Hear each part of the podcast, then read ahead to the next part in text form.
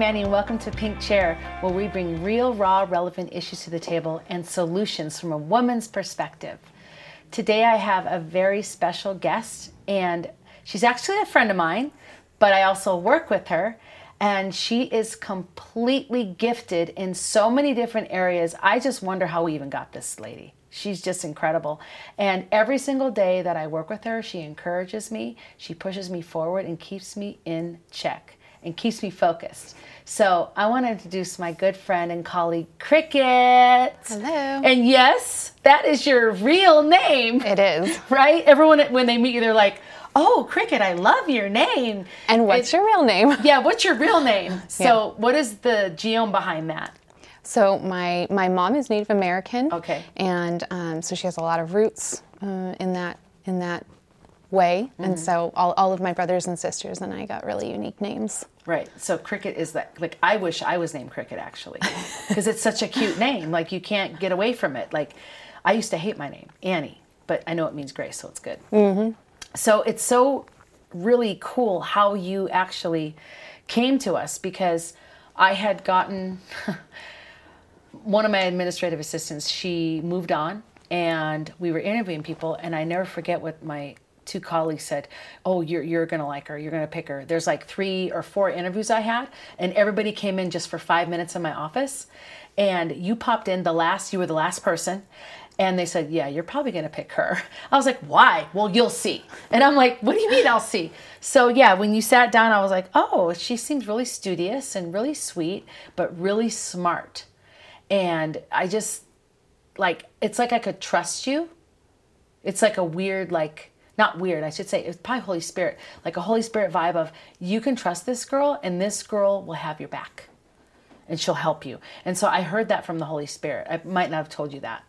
Mm-hmm. And you know me, and if anyone knows me, I'm, I've been through a lot with ministry and leading and just in my past, and so I don't trust a lot of people. Yeah. It takes me a little bit to trust. And so I've been traumatized by people that were, you know, not in on my best interest with H F J. And, and I think that's happened to any business person, any person that's run ministry.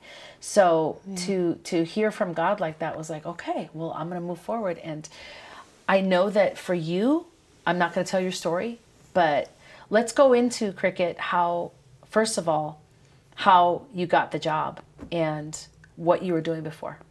Okay, so I worked in orthopedics for eleven years. eleven years. I did, yeah, and um, really enjoyed that job. Um, it was something I felt I was very good at.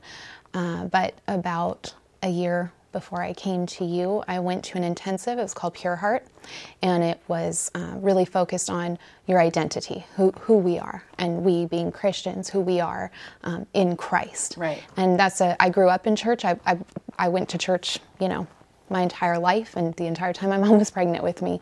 Um, so I have always known Jesus, but um, I don't think I ever understood before that the extent of what it means to be in a relationship with him, to have a relationship with Jesus. Um, and certainly I did not understand who I was because of what he's done for me. Um, and, kind, you know, like someone who's radically saved, um, I had already been saved, but it was that radical change in me that once you know, yeah. everything is different. Right, and right, you right. can't just be who you've been no, exactly. while you lived in all of the lies you believed before you know the truth. Once you know the truth, there are changes that are just um, fundamental to that knowledge, right? No, totally. And so um, as I as I kind of... you know, it, as I learned more and more and came more and more to understand who I was, the Lord spoke to me more and more clearly. And he said, quit that job. He did. He told me to leave my job. And um, and it wasn't a bad paying job. No. It was, it was like I, I was I was comfortable and I was not um, discontent in that job. But he told me clearly, he, he told me to leave my job and did not tell me what was next. Um, and that was very scary. So I... Uh, selectively went to any person whom I um, looked at as someone who could counsel me, mm-hmm, mm-hmm. Um, or anybody who might talk me out of it, mm-hmm. um, because it just didn't make sense to leave wow. a good job, not knowing why or where you were going. Um, and eventually, you know, first of all, nobody was willing to give me any nobody was willing to say, don't do what God told you to do. Um, not surprising, but uh, finally it, it came down, it came to a, a head where it was just, you have to do one thing or the other. You have to decide to obey or not obey. Um, and, and ultimately it came down to, do I want what I want, which is stability, comfort, um, and, and what I think is best, or do I want what he wants? Right. So if you ask it that way, it's not right. really much of a choice. It's that I want what you want, because right. you're going to know better every time, God. So I did finally leave that job. Um, and you know what? It, I see, this is what I see our topic today is. It's like stepping out in faith. Mm-hmm.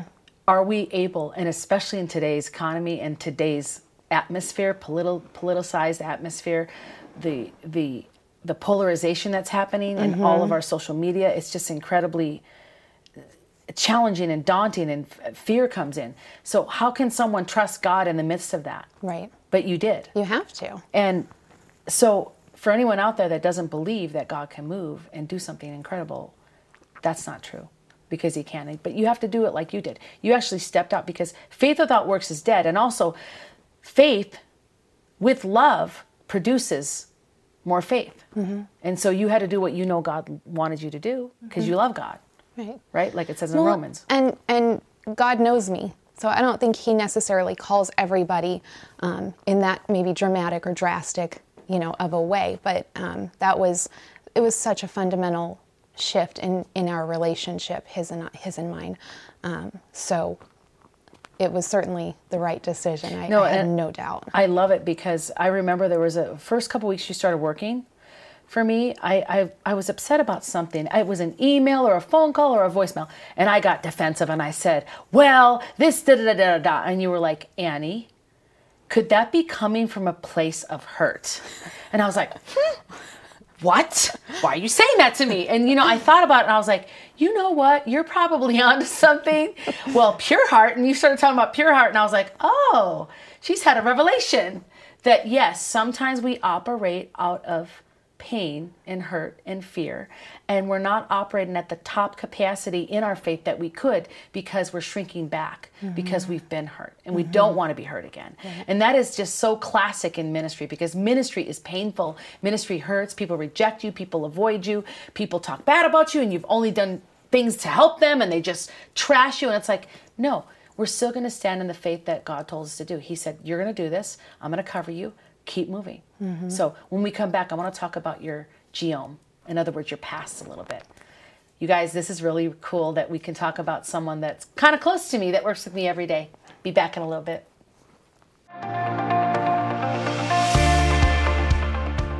One of the things that we have with Hookers for Jesus is Destiny House, and we are always in need of donations, clothing, food. We also have electricity bills. We have insurance bills for the cars that we drive the girls around to their appointments, and also staff that takes care of the girls twenty-four seven.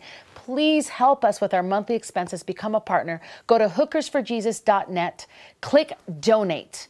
It's a tax-deductible donation, as we are a five oh one c three. Help end sex trafficking. Welcome back to Pink Chair. I have my colleague and friend, Cricket, here. And yes, again, that is her real name. It's cute, isn't it? So, Cricket, you know, I know you talked about Pure Heart and how God really, Jesus just came like in a real relationship with you. But prior to that, there is something that happened. You said you were a Christian, mm-hmm. but you really didn't know what you know now about right. Christ. So what was the model? I mean, I know you said you're Native American, and you told me prior, which nobody knows this, you were raised in the desert. I was. I, I'd like to hear more about that. Yeah, so um, my parents divorced when I was seven, and my mom and stepdad moved us, um, all, all five children, five of the six children with them, out to a house in the desert, and literally down a dirt road oh. for oh. I don't know how long. And um, how old were you? No electricity. I was seven. So no electricity. We had a propane tank. Um, at, eventually, we did get one. Um, no flushing, no no running water. So eventually, a Are large you kidding tank. Me? Mm-mm, we used outhouses. Mm-hmm. Oh, I'm familiar with that. I've done that too. Yeah. Oh my gosh. So it was. Uh, we had chickens. We had a horse. We had a goat. We had lots of dogs and cats. What about heat and air conditioning? No. So when it got hot, what happened? You're right. Oh. I mean, fans, you know, like I a, mean, that, fan but, yourself. But what part of the desert were you in? Were you in the high desert? We were in the high desert in California. Okay, so what was the average temperature? Uh, it was, it's like very similar to Las Vegas. Ew, are you kidding me? No. What about scorpions? We had scorpions. And rattlesnakes. Yes, lots of ah! rattlesnakes out there. What about black widows? Black widows, vinegroons, yeah, how did you... coyotes. Oh my, okay, wait. So, have you ever been bit by a scorpion? Stung by, yeah, I have. What happened? Just nothing. It's just red and swollen. It was when I was pretty small. Okay, so your immune system was different back then, probably. Yeah, well, we ran around the desert barefoot back then. Okay, so I okay, so I grew up in the country, uh, well, the city, but the country too, and we had an outhouse. Mm-hmm. We had no electricity and mm-hmm. no running water, so mm-hmm. I, I'm very familiar. But we were in Wisconsin, and we were in trees, and it was winter and summer, and it was awful. Mm-hmm. Like, as soon as we got electricity and wa- water, I was so happy. But it took, like, because my mom and dad were building our house mm-hmm. that we were going to live in, and so I had to go to school and use the neighbor's bath. It was awful. Like the outhouse in the middle of the night with a flashlight. Mm-hmm. No phones back then. No like lights on your phone. Oh, go to the bathroom. No, you're not. You're taking the flashlight. Mm-hmm. It's cold out. So how did that affect like your, just your outlook on life? Did you feel like you were missing something or did you just not know there was something else there? I didn't really understand that it was unusual. Right. Um, it's very, it's very hillbilly yeah. in a way. Very unusual. Yeah. It's so like we walked up the dirt road to where there was asphalt, and we would take a bus to school um, through elementary. And um, the really the poverty we were made fun of um, for quite a bit. See, that's hard. So that was, you know, in terms of self-esteem, that was probably so you devastating. Got bullied and teased, um, and we got teased for our names as well. So oh, that was your name's so cute. How could anyone tease you? Well, what about children. Your clothes? Like, did you have? Because I, I I grew up with used clothes and hand-me-downs and stuff. Yeah, like that. yeah, that's like I mean, never anything new. I mean, uh, rarely. Like, yeah, very rare. Right. So the same. Yeah. Did that make you feel like your mom didn't care or your dad didn't? No, care? No, it was. Or? It never made me feel like they didn't care. Um, it you know, it, it was this. We just simply accepted that that was the way it was. Um, so there wasn't that so much as like my self-worth. Certainly did not develop. I had low self-esteem um, all the way through my life. I was very shy. I was. Yeah. I lived in a lot of fear. Mm-hmm. I, I had a lot of fear um, in me in every way. I was, you know, just I, afraid to even talk to people. Are you serious? Mm-hmm. Okay, so what about, like, compensating for that fear? What did you start managing to do? Hypervigilance. I okay. worked really hard. Complex to be trauma. Successful, right? Mm-hmm. Worked really hard to be successful at anything that I did. Um, straight A's? So, no, not in school. I didn't get straight A's. I, I didn't ever excel because I didn't want attention, I think. I think that was part of my motivation. I never, I always tried to be as small and as ordinary and as, you know, middle of the road as I could. So that was, wow. that's really where I stayed. I didn't want to be looked at by anybody. I didn't want to be spoken to. Mm-hmm. I didn't speak because I didn't want to be heard. Um, I just, I tried to be as small and you tried as... to disappear a little bit. Yeah, exactly. No, no. Where, where came this, because uh, you're just super organized. Mm-hmm. And you fix my desk all, desk all the time in your own, and you're always decorating. It's like, where is this girl getting this from? Because my sister was like that. Mm-hmm. And I'm just wondering if this was part of your, the way you were raised to where you felt like it made you feel better to straighten things up. Certainly, I, I didn't have a lot of control in my world. I, I'm in the middle. I'm the middle mm-hmm. child, so two older and three younger. Um, so in whatever way that I could, I think I tried to develop different habits and different methods of gaining control in my world. So that's just all a control thing. It's probably not like that with everybody, but the majority of people would be like that, right? Right. So, but that's actually a gift now. Yes. And so God's used it at your old job. He's used it in your, I mean, you're married now mm-hmm. and you've got kids and it's, life is beautiful. It's yeah. different. But that skill that you have is so beautiful because even though it was maybe based on inadequacy and pain and loss of control or thought, thoughts of loss of control. It's actually something that God can use in his kingdom mm-hmm. and he's used it at H F J with you. Mm-hmm. And I'm sure you're, you know, like you told me, your old job would love to have you back anytime. It's like, don't, don't do it, Cricket, you know, because we need you. So I just, it's such a blessing to have you. And, you know, you've, you've poured into me a lot. You've made me feel better about myself. And I, I think as a leader, that just is such a beautiful thing that, you know, because I look in the Bible at Jonathan and David and, uh, you know, Moses and Aaron and, and uh, Elijah and Elisha. And I look at these relationships. I mean, even Jesus with John and Peter and uh, James, it's like, you know, it, it was, it's so needed, like that we have these people around us that compliment us and help us. So, um, I wanted to ask you about meeting your husband, uh, your family, and what does that look like now? And just how you apply your faith to that, because you have a whole nother thing you do besides help us. You're a mom. You're a ministry leader at your church. You're a woman of God. And God's using you in every single capacity. And I don't even know how you do it, Cricket, to be honest with you. Because I had my granddaughter at our house this past weekend, and I about lost my mind. I was like, um, no, put that down. No, over here. Look over here. It's like, ah! You know, like, how do you be a mom and be a ministry leader and, and, and work at this job and help your husband? And it's just, I know it's not easy. And I know that you've figured out how to manage it all, and I don't get it because I'm trying to figure it out because I'm like, I'm so, like, need organization. I don't have that in my life. And you bring that, and I think it's amazing. So when we come back, let's unwrap that, can we? We'll be right back, you guys. Cricket has a really cool story to tell you about her family. And yeah, it's going to be amazing. I can't wait to see you. My name is Annie, and I wrote a book called Fallen Out of the Sex Industry and Into the Arms of the Savior.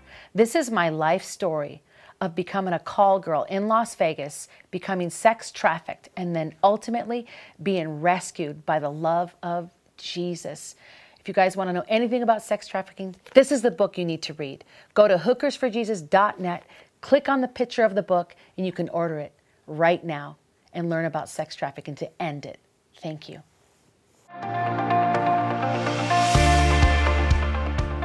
Welcome back, Pink Chair. Right now we have Cricket.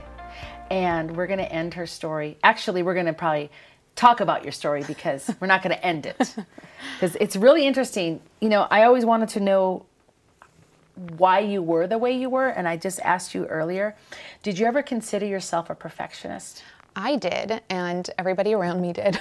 So when I was in my teens and twenties, my siblings all called me the control freak. That was their nickname for me. I love it. At least so. You can admit it. It's yeah. Okay. I mean, we did that test, Cricket. The Colby. The Colby. Mm-hmm. And I am a an eight on the startup. Mm-hmm. And you are a what? A four, I think, on a startup. Four. You're, yeah. you're not, that's not your suit, but no. Mine is like, let's do it. Yeah. You're like, well, I need to research it. And it, you're you're good at implementation, for sure. Follow through is your biggest suit. Right.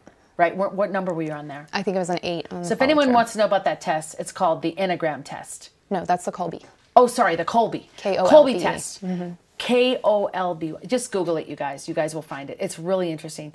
I, I want to talk about your family, Cricket, because you're, you you kind of have a testimony with that, mm-hmm. with your husband, and you guys both have a ministry with that as well. And God's been using you that, you know, your husband was doing something. He was. So uh, eleven years into our marriage, I discovered that he was a sex addict.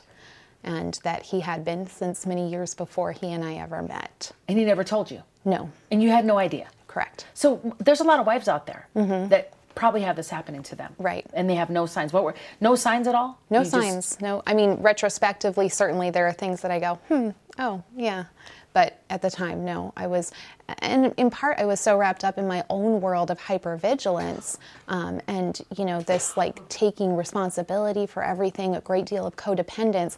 So I saw what was wrong with me, and I wasn't typically looking outwardly for what would be wrong with him or or those around me right, in that right. way. You're so focused on yourself, making sure you're doing the right thing, mm-hmm. that you don't notice someone else is going off the tracks a little bit, right. or has been. Right. And so you, I remember you. We were sitting out of town at a restaurant, and you were telling me the story, and I was like, "Oh my gosh, you have to share this!" But how you discovered it, and you were like, "What is going on?" And you confronted him, mm-hmm. and you were like, "What?" Yeah, I didn't think a lot of it. I found um, so I was using his phone because my phone wasn't in reach, and I pulled up his internet, and by mistake, he had left a website up on there. It was pornographic, and wow. I was surprised, but. Um, you know, I kind of grew up in this in this world where, like, that's something guys do sometimes, and um, it's not a big deal. And so I I took it, and I waited till he finished watching the film he was watching uh, to even address it. And when I addressed it, it was kind of jokingly like, "Hey, hun, what's this?" Um, and a look came over his face. Did you have a fun weekend? Right, and I had been out of town. Yes, um, but a, a look came over his face, and it was oh, um, poor guy. I, I don't know how to describe it, but to this day I can vividly recall.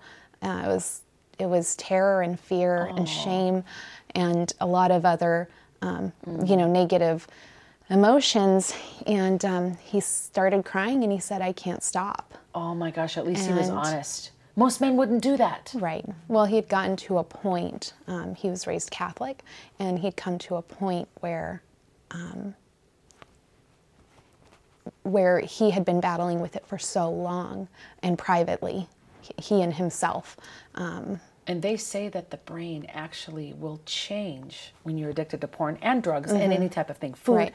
where anatomically it changes, where it's addicted to that substance, so it's addicted to the pornography. Right. And it's dangerous because mm-hmm. you, once you have a certain amount, you want more. You right. can't get enough. Yeah. So he was right. He So he got help. He did. He he start he got into an S A A meeting the next day, in fact, um, and through the process of him starting recovery, um, I became aware that there was something in me that was a mess as well.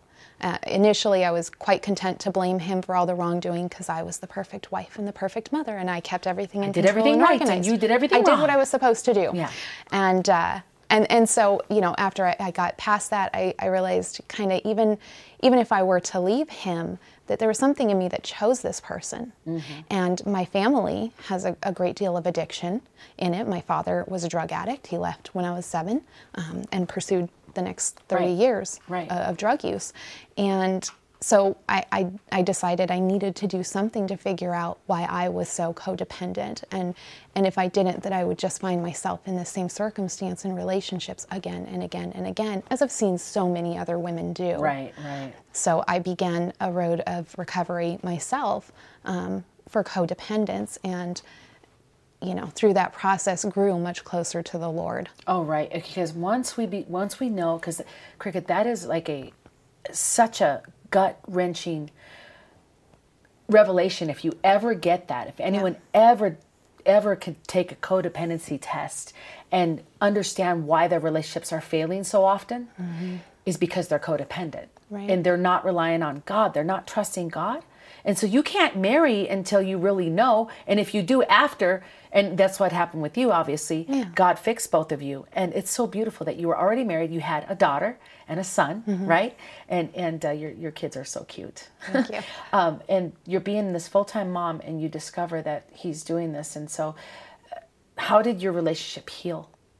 Um, it broke first. Yeah. I was devastated. Right. I, I, I up for those eleven years, um, the first seven, I lived in Disney World. Mm-hmm. Like everything was perfect and wonderful, and he was perfect and wonderful, and um, and how could I be so lucky? Uh, and then you know the subsequent years, um, mm-hmm. the subsequent four years were miserable because he wow. just grew increasingly depressed and self-hating and and unhappy and unpleasant to be around. He spent in numerous hours at work. Uh, so I, you know, in those last two years, I was really a single parent. Wow. And him coming around was kind of a disruption. Mm-hmm. It was kind of mm-hmm. undesirable for him right. to even come home for the few hours to sleep, shower, and go back to work. Um, so that, that, that break happened, and um, initially I hated him. And uh, it, it was... It was a couple of weeks before I could even kind of really start to think about working on any kind of repair in the relationship. Right. My my my initial response was run. Yeah, and gr- grace grace is that's what grace does. In mm-hmm. fact, you know what? I was looking up this scripture earlier because, uh, you know, when people talk to you, it's like they can trust you, and I, I think that that one of the things that God does is he gives grace for our relationship. So you had to have grace for him. And it says in uh, James four six, but he gives us more grace. That's why Scripture says God opposes the proud but shows favor to the humble. So we have to humble ourselves. Mm-hmm. And you had to humble yourself. I did. With him and, and decide to, to forgive him. Mm-hmm. Right? And right. love him again and give mm-hmm. him another chance. Because again, he's hurting just like you were. You're a control freak. He's doing porn. And God can make that disaster turn into something be- beautiful. Right. right? So um, that's where you guys are now. Mm-hmm. Everything's much better, right? And you guys oh, are goodness, teachers yes. at your church now. You guys do small groups, right? We do. And you lead uh, a small group. Right, mm-hmm. which is amazing. I, I mean, that's just a full turn on. You said your husband speaks. I said, can we talk about your husband? You're like, yeah, he doesn't care. He speaks about this all the time. I was like, mm-hmm. oh, okay. Nobody talks about porn. Right. And I'm, I am so encouraged that he talks about porn. Uh, and also about you sharing about your relationship with him and to leading the other women, because a lot of women struggle. Right. Their men are on porn. Their husbands are on porn. And you can lead them out of that dark space because you've repaired your relationship with Christ, because love is unconditional. Right. And so uh, one last thing, Cricket, because I hate this that we're out of time. Oh, my gosh, it went by so fast, dude. I'm so upset about it. But one of the things that I wanted you to talk about, how do we not judge people when they're in that place of porn? We've talked about this in the car so many times, like, say that again, Cricket, because if I judge someone for what they're doing, mm-hmm. why is that wrong? Well, or what they think or how they are. At, at the end of it, none of us deserve the grace we've been given.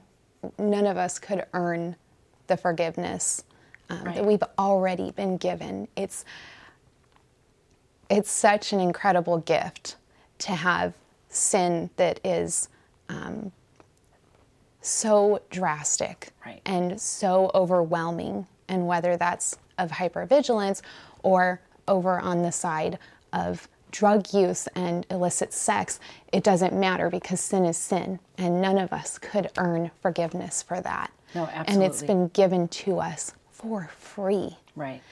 if we accept it. Once we have accepted it, though, there is no choice because you now have Christ living in you, but to give that to others. Right. Something we battle with in the Christian church is a lot of Christians who live in, who, who have accepted grace, but they're still living in law, and they want to, there it is. They want to put that law mm-hmm. on others, right. um, Christians want, or non-Christians. They want someone else to understand, oh, well, you, if I could do this, you can too. And it's like they, they don't have the same past or genome or experience, so they don't understand. So, right. And, and I, I was saying this earlier, but I, I saw God saying, I give everyone free will. And why wouldn't you give that person free will too? Right. And if they're stuck in sin, let them figure it out. And love them anyway. That's right. Love them right where they're at, because right. that's what I do. Mm-hmm. So thank you so much, Cricket, for coming on today. Thank you for having me. And I, I'm excited because you're probably going to come on again, because this was really good. And I am not done talking about it. You guys, I just can't get enough of Cricket. We love her. Don't you love her? Thanks for coming and watching Pink Chair. We'll see you next time.